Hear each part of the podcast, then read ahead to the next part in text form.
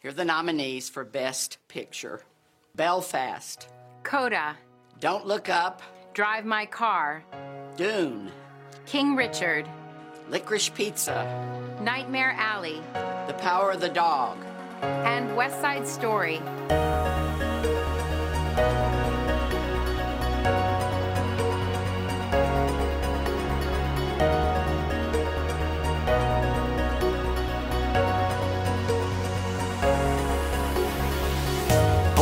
Welcome to the Next Best Picture podcast. I'm your host, Matt. The time of recording is 9.08 p.m. on February 8th, 2022.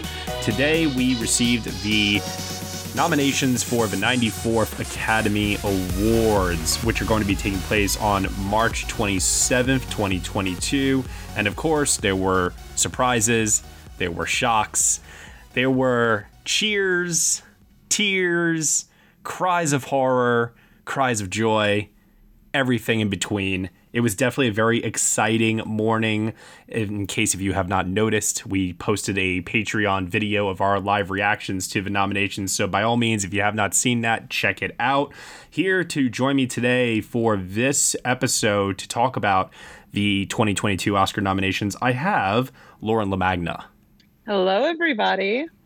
Ema Sasic, Hello, hello. Will Mavity, Hello, hello, hello. Daniel Howat, Hello. Cody Dericks, Hiya. Tom O'Brien, Hey, everybody. Josh Parham, Oh, I'm so happy about drive my car. and Dan Bayer.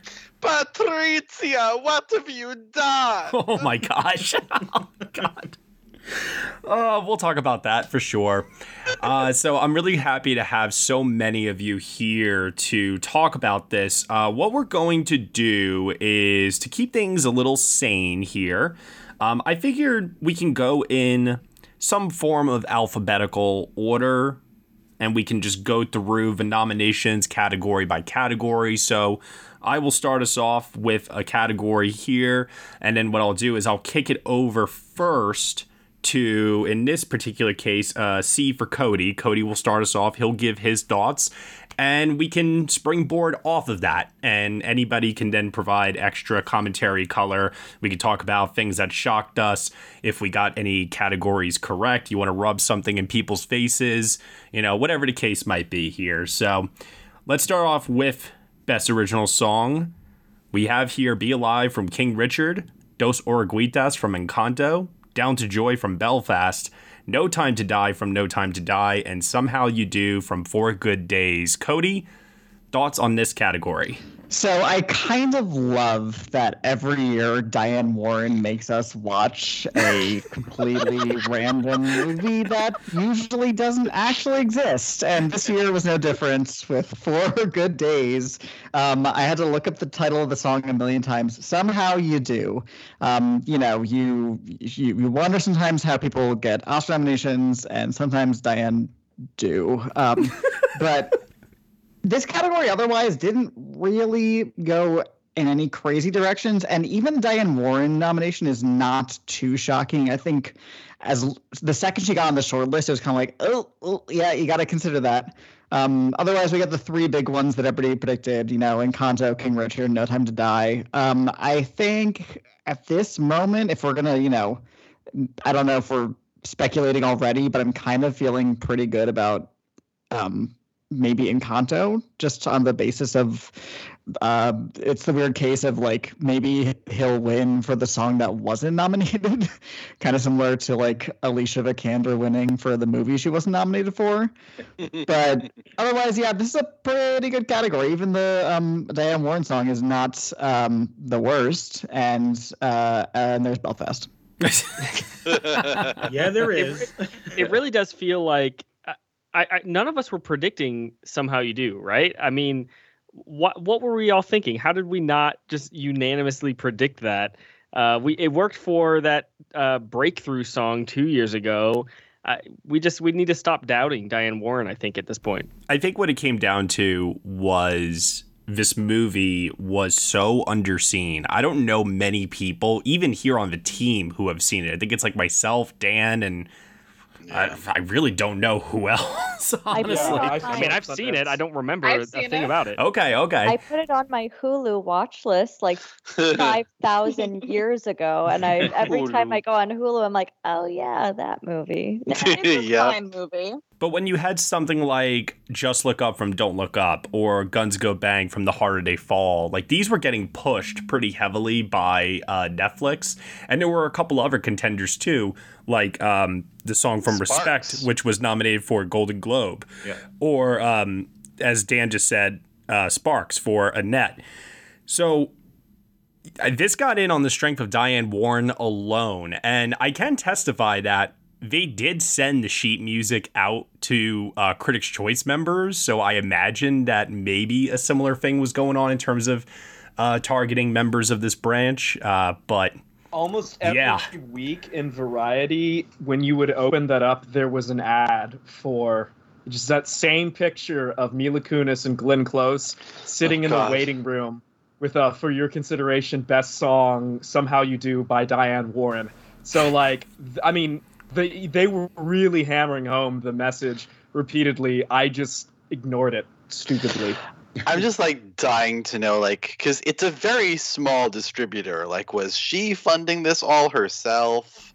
I really just think she has a lot of friends in this branch. Obviously. Yeah, yes. yeah, I really think that's, that's- what it comes down it. to. Yeah. It's the simplest explanation. Yeah. And the branch is that that insular that you can just ride that for as long as you can probably. Yeah. I mean the song's also not bad. It's not bad. It's No, it's far fine. from her worst nomination. Right. Uh, but no coda here, sadly. Um, I was a little upset to not see that happen. Uh, Tom, you were going out for the respect song. I, I mm, no pun intended. I respect that. Uh, and Zach was going for Just Look Up from Don't Look Up. Uh, otherwise, a lot of us were kind of split between Annette, The Harder They Fall, Coda. But yeah, otherwise, the main contenders, No Time to Die, Be Alive, Dos Oruguitas, all showed up here. Uh, Down to Joy, another nomination below the line for Belfast. Uh, you know, kind of surprising considering the day that it had overall, which we could get into in a little bit, maybe. But I will be curious to see if they have Van Morrison come to perform at the Oscars. I mean, he Uh, they won't. probably can't even get in the venue. yeah, Yeah, we'll have to roll them in a bubble. probably. Yeah. Yeah. Uh, Beyonce now an Oscar nominee. Yes, Finally. finally, finally. And Billie Eilish, hot off of all of her Grammys, uh, an Oscar nominee as well. So pretty exciting. Lin Manuel Miranda standing a chance to complete his uh, EGOT, although I've heard some people call it a, a PGOT. For because he also got yeah. the Pulitzer. Yeah. Oh, that's what the P stands for. Okay, okay, yeah, that makes sense. Gotcha. I was like, what, what does that mean exactly? They, okay. uh, best original score. We have Nicholas Britell for Don't Look Up, Hans Zimmer for Dune, Germaine Franco for Encanto, Alberto Iglesias for Parallel Mothers, and Jonny Greenwood for The Power of the Dog. Dan Bayer, thoughts on this category? Um, I at the last minute I switched out Parallel Mothers for Encanto because I think Encanto was just coming on very strong, building a lot of buzz about its music recently, and I'm not really sure why I thought it had to be either or of them. I guess I was just having a really hard time picking which of the other ones to kick out. Uh, I'll tell you why, because we all thought that Alexandre Desplat was safe.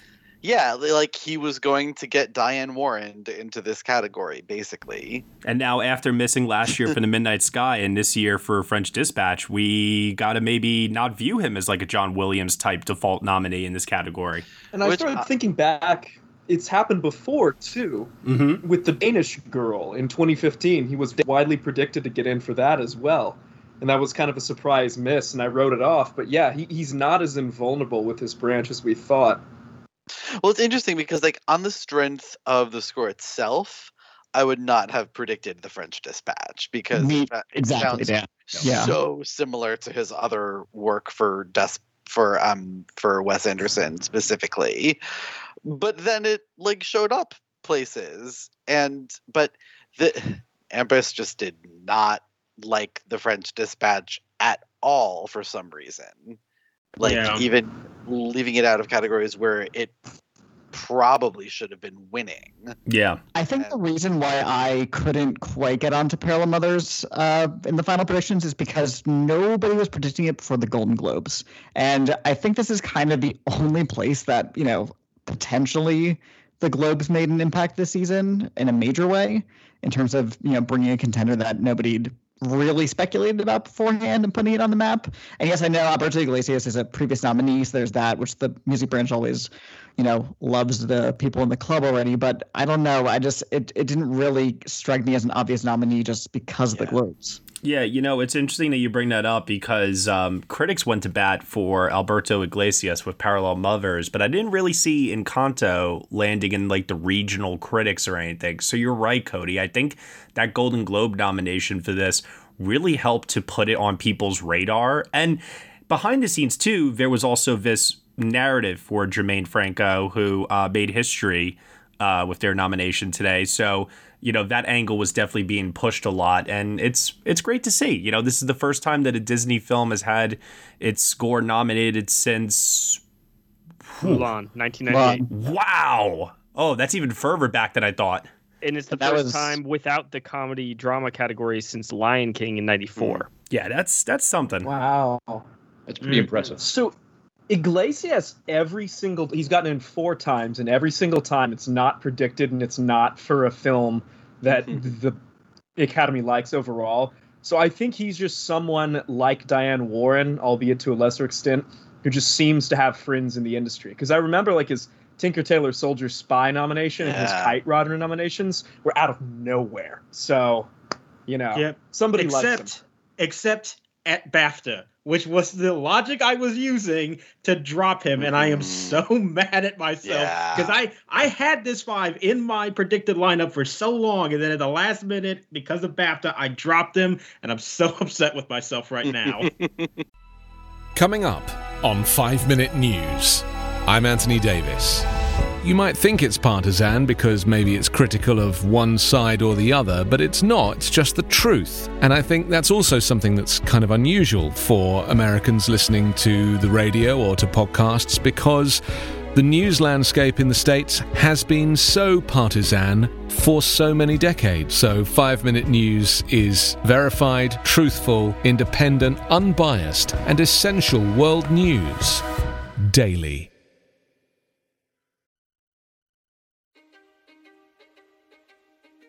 History is complicated. The story of human progress is long, messy, and riddled with controversies big and small. On Conflicted, we dive headfirst into history's most infamous events and contentious figures. We try and untangle the good from the bad, the fact from the fiction, and the monsters from the misunderstood. Was Genghis Khan a murderous butcher or a civic pioneer? Did the Allied powers go too far in firebombing the German city of Dresden at the twilight of World War II? And how did the Marquis de Sade acquire such a sinister reputation? And was any of it true? These are just a few of the tough questions we wrestle with and investigate on Conflicted. So if you love history or just enjoy a good story, please join me, your host, Zach Cornwell, for a fascinating new topic each and every month. Conflicted, a history podcast, is available on Spotify, Apple, or wherever else you get your podcasts. I hope to see you soon.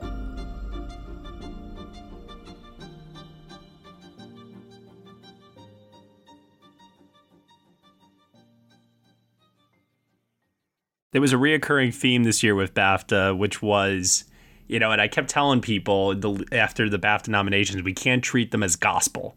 We can't do exactly the things that they are doing. We can cherry pick a thing here, a thing there, but if you try to copy exactly what they did, it bit you in the ass this morning. I will say that Parallel Mothers is my favorite um, addition to this group just because, like, even months after seeing that movie, like, I just distinctly remember how beautiful that score was and just how it, like, elevated every single moment, good or bad, in that film. So definitely my favorite, uh, one of my favorite little additions to the nominees this morning.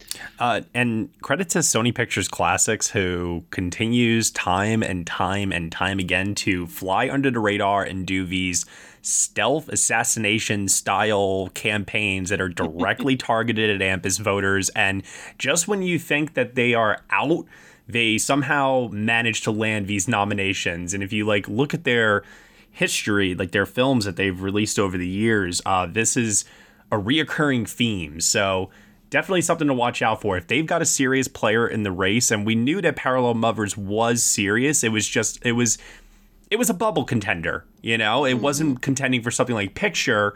But it was a bubble contender in a couple of categories, including screenplay, which it didn't get, actress, which we'll get to later, and here. So, yeah, definitely uh, very, very good work on their part overall.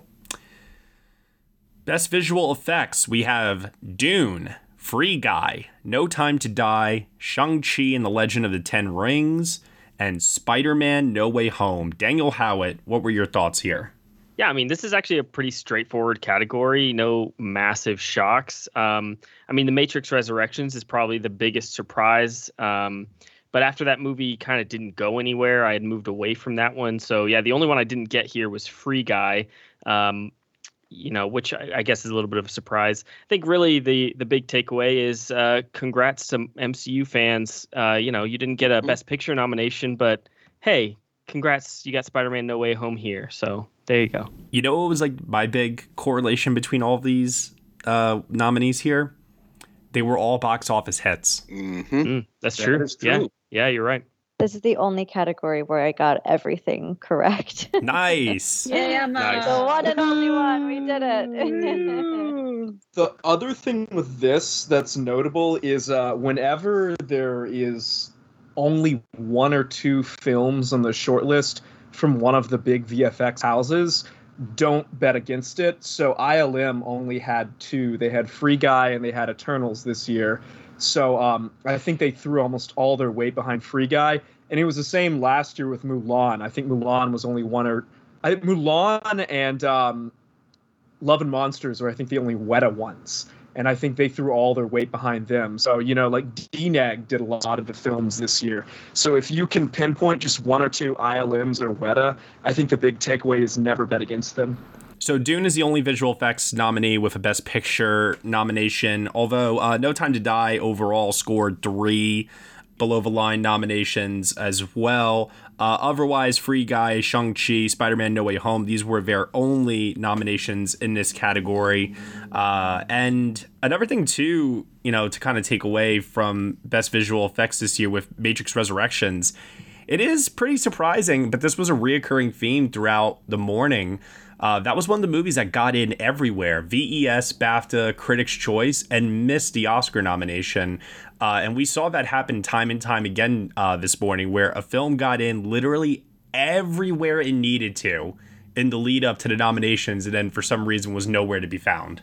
Yeah, that was the most interesting thing about it for me is that I was also a bit skeptical of Matrix in the beginning, but it did start to show up everywhere, and it just seemed like okay, well, I I guess that it is happening. So if it had missed maybe like one of those, I may, I might have backed off on predicting it, but like it showed up at all the places it seemed like it needed to.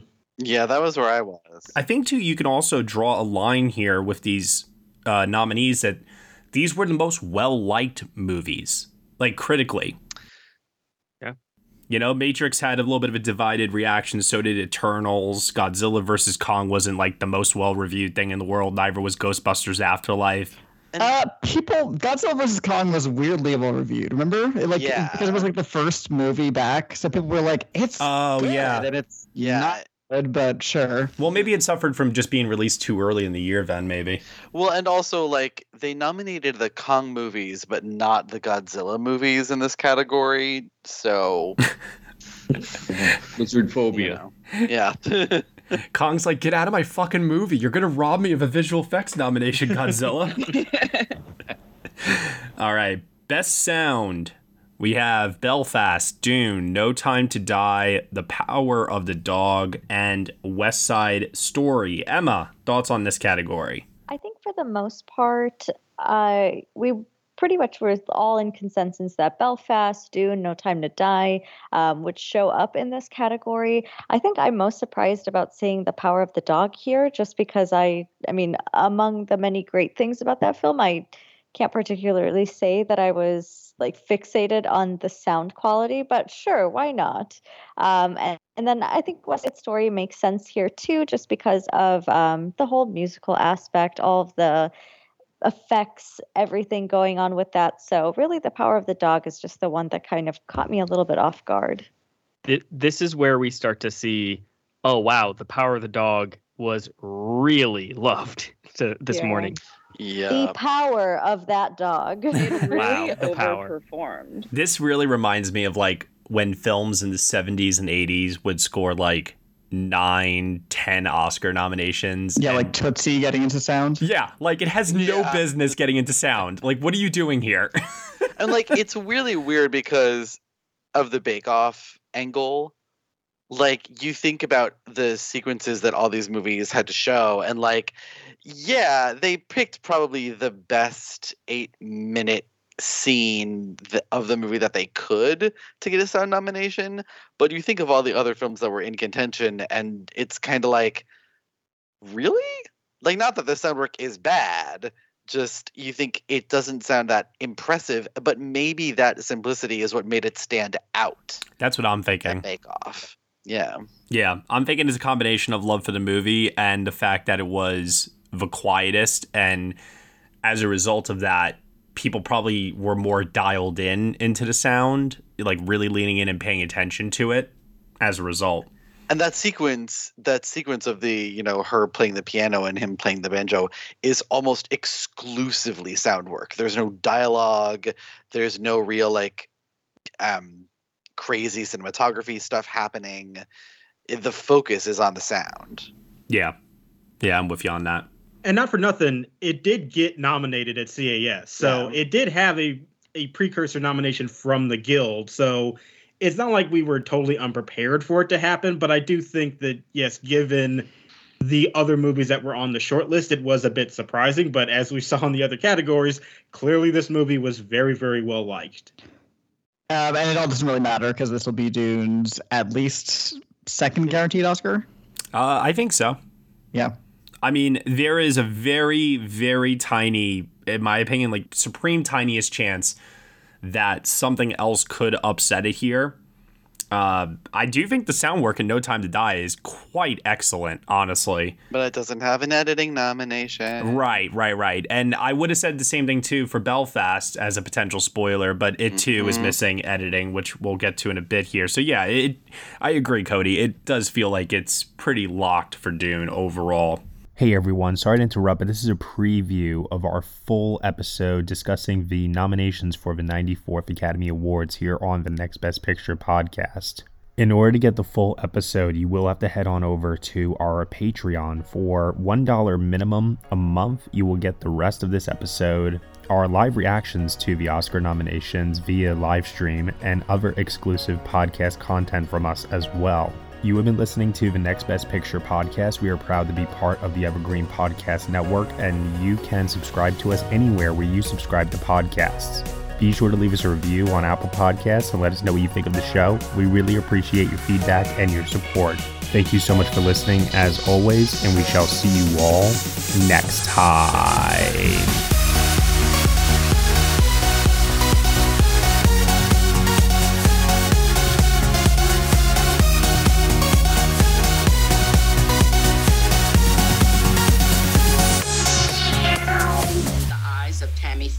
She still made it. Uh-huh. Olivia Colman in The She's- Lost Daughter. this- oh man. Oh. Penelope Cruz in Paris. Oh my oh, god. Yeah.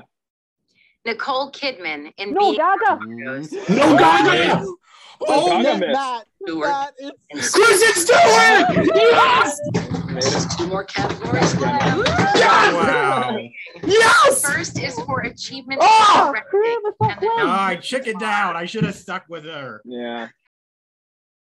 Hey, there. I'm Hannah. And I'm Audrey. We are a sister filmmaking duo and co hosts of Sleepover Cinema, our show where we analyze the films that created the collective unconscious of the girls, gays, and theys of the late 90s and early 2000s. Princess Diaries, The Cheetah Girls, Aquamarine, Cinderella, the one starring Brandy. We haven't stopped thinking about these movies since we first saw them, and we want you to rewatch them and review them with us. Are these movies as bad as critics would have us believe? Do we even care if they are? We are always unpacking that very question on Sleepover Cinema. Check out Sleepover Cinema wherever you get your podcasts or at evergreenpodcasts.com. See you soon.